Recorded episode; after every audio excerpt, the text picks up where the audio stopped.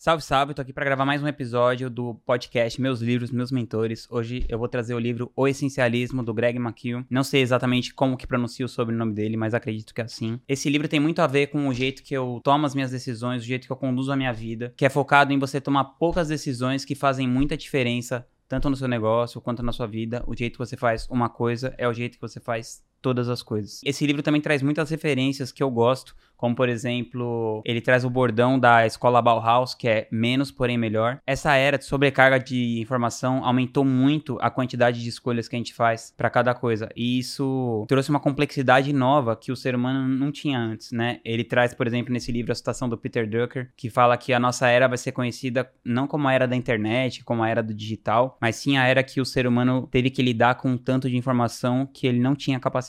Não é à toa que o Steve Jobs usava as mesmas roupas todo dia e o Mark Zuckerberg faz a mesma coisa. Porque quanto mais decisões você tomar no seu dia, mais a sua capacidade de tomar boas decisões é comprometida. Essas pessoas fazem isso para elas não terem que gastar o banco de decisão delas, como por exemplo, com que roupa você vai usar e tal. Um outro fato curioso que ele traz no livro é sobre a palavra prioridade. Até o século XX, a palavra prioridade não tinha plural. E nem hoje, né? Você, você vai numa reunião e aí você sai de lá com 10 prioridades máximas. Né? As pessoas determinam quais são as prioridades de uma coisa. E, na verdade, o sentido original era de prioridade. Tipo, qual que é a primeira coisa? Qual que é a única coisa mais importante a ser feita, né? qual que é a prioridade naquela situação. E hoje com essa coisa de você dar plural para essa palavra, ela acaba de que, de certa maneira, perde o sentido. E aí tem três passos para você se tornar um essencialista, que é explorar, eliminar e executar. Um jeito essencialista de você, por exemplo, contratar uma pessoa é você analisar uma série de currículos, você analisar uma série de portfólios, depois você chamar várias pessoas para você conversar,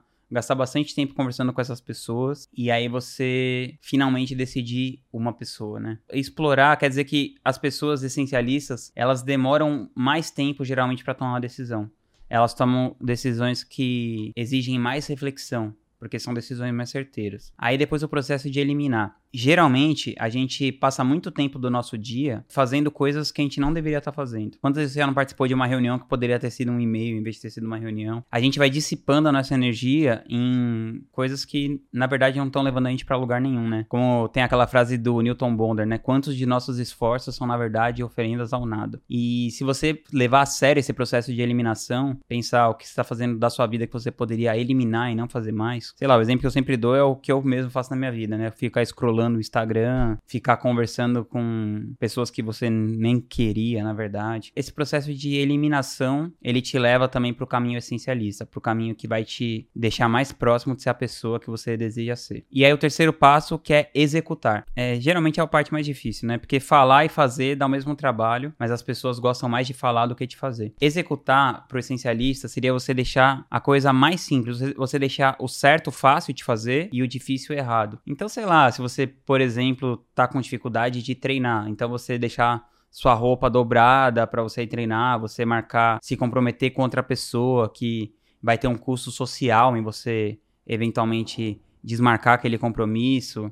Executar é a parte que a maioria das pessoas trava. Um caso bem interessante é o caso da Southwest Airlines. Imagina que você investiu um dólar em algumas das empresas mais lucrativas da bolsa americana no ano de 1972. Você pensaria em empresas como a GE ou a Intel, por exemplo, talvez a IBM, e seria muito difícil para uma empresa de serviços competir com uma empresa dessas, né? Mas foi o que a Southwest Airlines conseguiu fazer sob a direção do Herb Kelleher. Ele tinha uma estratégia extremamente essencialista. Ele não tinha serviço de bordo, tipo de comidinha, essas coisas ele decidiu ter uma malha aérea definida, poucas localidades, um serviço de excelência, um custo baixo e se focar no que era essencial. Então ele não tinha aquelas souvenirs que as companhias aéreas antigamente davam. E ele não tinha uma estratégia em cima do muro, era bem claro. A estratégia dele era: a gente atende esses destinos por um preço baixo, competitivo, pontualidade absurda e a gente nunca falha. Outras empresas, depois vendo o desempenho deles, tentaram copiar, só que elas fizeram uma estratégia meio em cima do muro, porque elas tinham essa oferta mais baixa, mas não conseguiam atender, pioraram a qualidade dos serviços. Resumindo, nenhuma empresa aérea conseguiu competir com eles durante décadas. Eles foram muito eficientes e eles souberam falar muitos e muitos nãos, porque conforme a empresa ia crescendo, iam surgindo novas oportunidades. Mas ele sabia escolher aquelas localidades que tinham fluxo de pessoas suficientes para ele poder manter o preço baixo, para ele conseguir manter o low cost e a qualidade do serviço. Ele tinha um pensamento de longo prazo. Ele não era aquele cara que, enquanto estava indo para o trabalho em 10 minutos, parava para fazer ligação, olhar o Instagram 20 vezes e ficar atualizando todas as notificações do celular dele. Ele era um cara focado.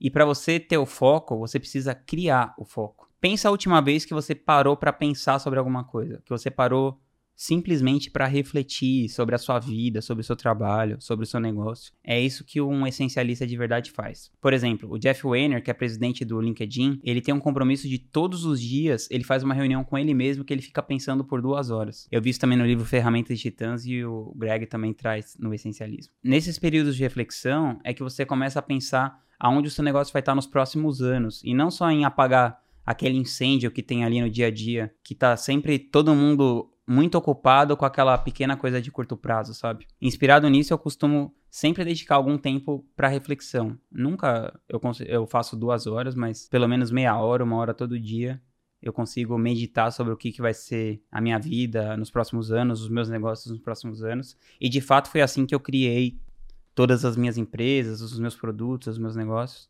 Foi tirando tempo para refletir. Outro cara que faz isso sempre, né, que tem as famosas Think Weeks, é o Bill Gates. Desde os anos 80, ele tira uma semana a cada seis meses, se eu não me engano, para só ficar lendo artigos e pensar em coisas no longo prazo. Ele fez isso mesmo no boom do Windows ali, faz isso desde os anos 80 e fez isso mesmo nos períodos mais atribulados da Microsoft. Ele nunca deixou de tirar as semanas de pensar dele. Outro ponto que o essencialista deve fazer é proteger o seu patrimônio, que é proteger o seu sono. O Bill Clinton tem uma citação que ele diz que todas as decisões ruins que ele tomou foi por não ter tido uma boa noite de sono antes. O Jeff Bezos da Amazon também fala que ele melhorou muito a performance dele no trabalho quando ele passou a dormir 8 horas, ao contrário de uma época que ele dormia muito pouco por causa dessa cultura, né, do work hard e tal, e que ele na verdade disse que ele passava o dia inteiro no trabalho pensando em voltar para casa para dormir, mesmo que ele ficasse pouquíssimas horas em casa a nossa grande prioridade tem que ser manter afiada a nossa capacidade de priorizar. Na sua vida, na nossa vida, tem um monte de coisa que é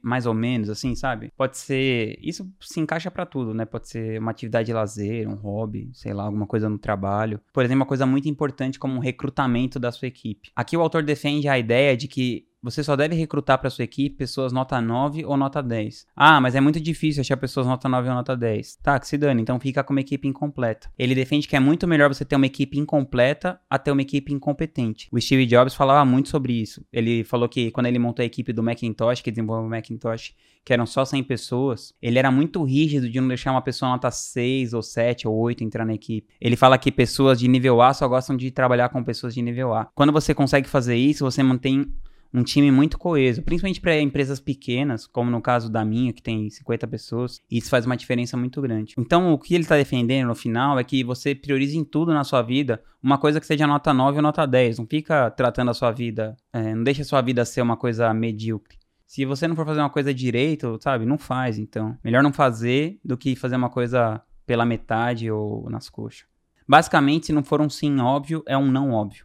Então, tudo que você tiver na dúvida se é para ser ou não é para ser, é não. A última lição que eu quero trazer desse livro é sobre a rotina. O exemplo que ele traz no livro é do nadador Michael Phelps, que é um grande medalhista olímpico. Ele disse que ele sempre ouve a mesma música, coloca o fone no mesmo ouvido, ele faz a preparação exatamente igual todas as vezes antes de treinar. O treinador mandava ele ficar imaginando todos os dias antes de dormir como que ia ser a prova exatamente, é, como que ele ia colocar a mão dele o braço dele na água, como que ia ser o movimento.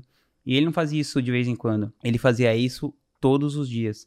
Inclusive tem a história que todos os nadadores treinam, sei lá, cinco vezes por semana, por exemplo, ou seis. E o Michael Phelps pensou, ah, então todo mundo descansa no domingo, eu vou treinar no domingo. Ele é um cara que fez aquela coisa, né, aquele gás a mais mas principalmente ele tinha uma rotina estrita em relação ao treinamento dele. E ele aplicava exatamente isso na hora da prova. Com certeza fez uma diferença brutal no resultado que ele teve, que é desproporcionalmente muito maior do que qualquer outro nadador já teve na história. Então é isso, pessoal. Se esse conteúdo gerou algum valor na sua vida, se inscreve no canal. Toda semana eu vou trazer um conteúdo novo pro podcast Meus Livros, Meus Mentores. Tamo junto.